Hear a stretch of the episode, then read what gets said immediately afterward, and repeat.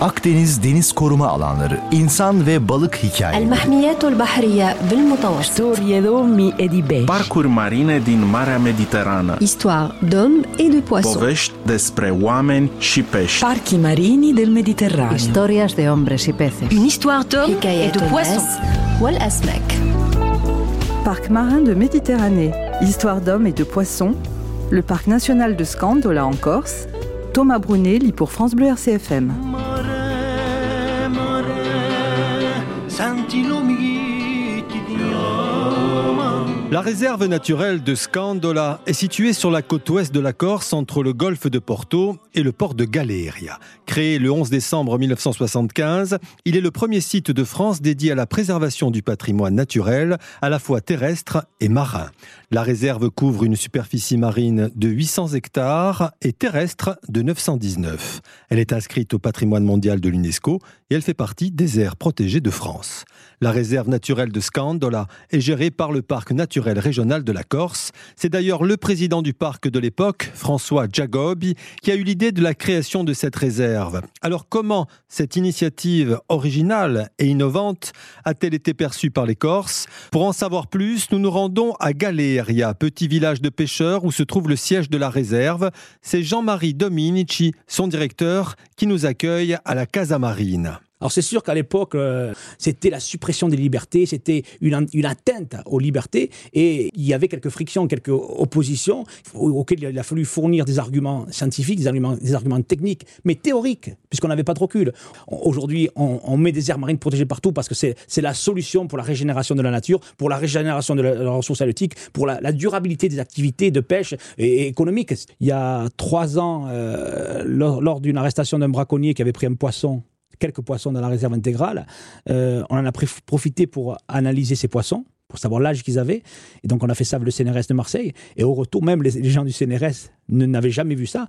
On avait un poisson, donc il y a trois ans, c'est à peu près un poisson qui avait 33 ans, pratiquement l'âge de la réserve. C'est-à-dire qu'un poisson qui a 33 ans, c'est qui a passé toutes ces années sans être euh, pêché, ni, ni braconné, ni quoi que ce soit. Et ce poisson, lorsqu'il a été analysé par les experts, par les scientifiques, il a été révélé que ce poisson avait une capacité de reproduction 200 fois supérieure à des individus de 5-6 ans. Et donc, les, les contraintes de l'époque, aujourd'hui, sont devenues des atouts. Euh, Les pêcheurs au début, c'était les principaux opposants? Ben, les pêcheurs, à partir du moment où on mettait leur zone un peu, euh, elle était gelée, où ils pouvaient plus avoir accès, si ce n'est qu'il a fallu échanger, on leur a donné l'exclusivité de pêche sur les zones centrales, mais on leur a interdit les zones intégrales. Une réglementation qui régule et qui gère la pêche de manière assez pertinente. Alors vous dites il faut 10 ans pour avoir les, les- les premiers les effets. effets. Donc fin des années 80, c'était concluant déjà? Ben, les pêcheurs se sont rendus compte, par rapport aux retombées économiques dans leur tiroir caisse, que c'était positif.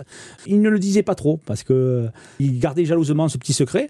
Et un jour, personnellement, je m'en suis rendu compte parce que lors, d'une commission portuaire, d'une réunion de commission portuaire de Galère, où on voulait un peu étendre le port de Galère, ils se sont opposés. Et nous, on se demandait pourquoi, comment on veut vous aménager un petit port. Et on a su par la suite qu'ils ne voulaient pas l'élargir, l'étendre, parce que le fait d'augmenter les anneaux, ça favoriserait peut-être l'arrivée d'autres pêcheurs qui auraient pu eu- avoir l'envie de pêcher. Au, au- à Ils voulaient pas partager, Donc, ils donc. voulaient garder le trésor. C'est tout à fait normal. Ils ont subi les, les contraintes et c'est normal qu'ils bénéficient des- des- des- de la réponse des atouts. Nous quittons la Casa Marina où les gestionnaires de la réserve et les scientifiques accueillent chaque année des centaines de scolaires pour les sensibiliser à la protection de l'environnement.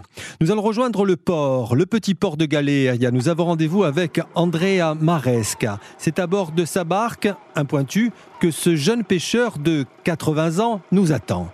Nous allons lui demander comment, en 1975, les pêcheurs de Galeria avaient accueilli l'annonce de la création de cette réserve. C'était pas totalement favorable parce qu'on pêchait comme on voulait, où on voulait, et en façon des fois pas toujours correcte. Bah, Tous les moyens étaient autorisés, bah, euh, on pêchait à tout.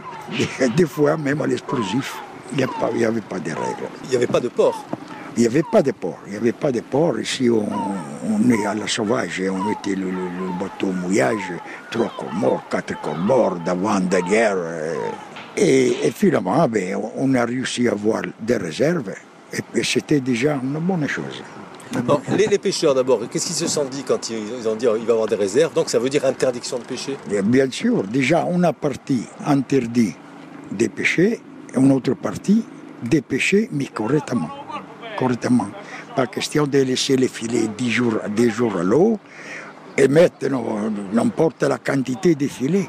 Dans les mentalités, le parc, la création de la réserve, ça a changé les choses dans la mentalité. C'est-à-dire que les pêcheurs maintenant, Oui. même si bon, ils sont quand même plus euh, Oui, responsables oui, qu'avant. Oui, oui, oui, ils sont plus responsables. Oui, oui, oui. Ils ont pris conscience parce que c'est nécessaire. Donc, c'est la richesse de l'environnement, de tout le reste. Là, vous en profitez. On en profite. Je me rappelle, en 83, mon fils était avec moi.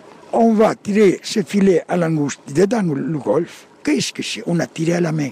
On a pris 250 langoustes. Sans compter au moins 100, on les a jetés. 250 à garder. C'est pour ça que la réserve, ça sert.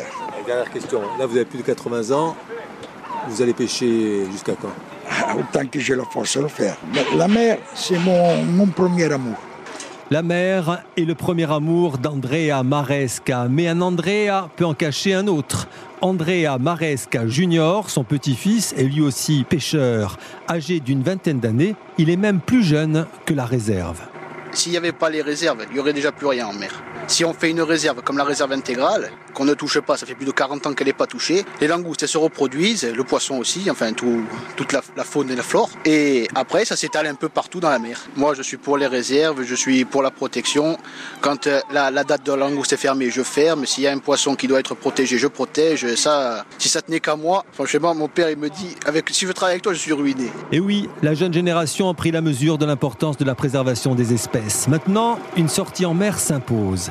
Nous embarquons sur le bateau aux couleurs du parc naturel de la Corse, cap sur la partie intégrale de la réserve. Ce site est un trésor. On y retrouve des espèces disparues ou en voie de disparition en Méditerranée, comme le corbe ou le corail. Mais l'un des symboles de Scandola n'est pas un poisson, mais un oiseau, le balbuzard pêcheur. C'est au pied d'un piton rocheux que le bateau piloté par le directeur de la réserve a stoppé. Au sommet, un nid de balbuzard. Il ne restait que deux couples de cet aigle pêcheur dans les années 70. Il y en a une trentaine aujourd'hui. Jean-Marie Dominici. Le balbuzard est très présent dans le monde, il est très bien réparti euh, sur les continents américains, à côté oriental aussi, dans le sud, dans le nord. Population d'Europe du Nord, c'est une tr- très grande densité de balbuzard. Mais en Corse, on a la chance d'avoir une petite population, une micro- micro-population, qui a la spécificité d'être erratique. Je ne dis pas migratrice, parce que les grandes migrations, on on peut appeler migration un déplacement qui est sur des milliers de kilomètres et au-delà. Euh, la population de Corse, non, se, se déplace en fonction des conditions météorologiques, des conditions climatiques, c'est-à-dire dès que ça devient extrême, que le balbuzard n'arrive plus à localiser ses proies parce que l'eau est souvent tempétueuse ou elle est trop par rapport aux inondations et aux, crues hivernales, il va se décaler vers le sud où les conditions climatiques sont, meilleures et donc les eaux plus claires, plus limpides pour pouvoir se nourrir en observant ses proies. Donc la, spécificité de la population de Corse, c'est elle vient se reproduire sur, la côte occidentale de la Corse. Et l'emblème et le côté en termes de réussite, c'est que le parc régional, lorsqu'il a créé la réserve naturelle de Scande, c'était le balbuzard dans les années 70 en voie de disparition. Il restait plus que deux couples sur la côte occidentale. Et l'outil réserve naturelle a permis de conserver ces deux couples et de, les- faire euh, se renforcer dans la réserve naturelle de Scande pour arriver à 8 individus, 8 nids euh, reproductifs sur la zone de, de.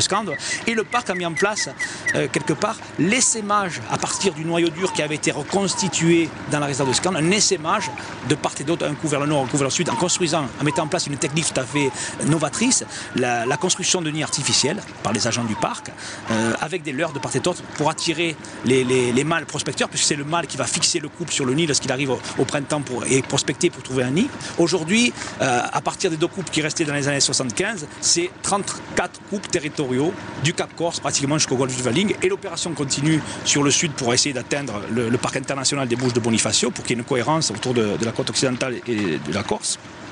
Et vers le nord, c'est le Cap Corse, avec ensuite euh, la réintroduction du balbuzard en Italie à partir de la population de Corse pour créer une continuité avec l'archipel toscan. Si vous voulez, cette, cette réintroduction du balbuzard, c'est pas l'offrande pour l'Italie simplement, c'est le fait de réintroduire un noyau en Italie, c'est garantir, sécuriser la population de balbuzard de Corse sur toute la Méditerranée occidentale. Au-delà de l'intérêt floristique et faunistique, Scandola, ce sont des falaises de couleur rouge qui plongent dans une mer mauve. La beauté du site est bouleversante. La baie d'Alongue n'est rien à côté. C'est en tout cas ce que pensent les Corses. Alors, venez vérifier vous-même.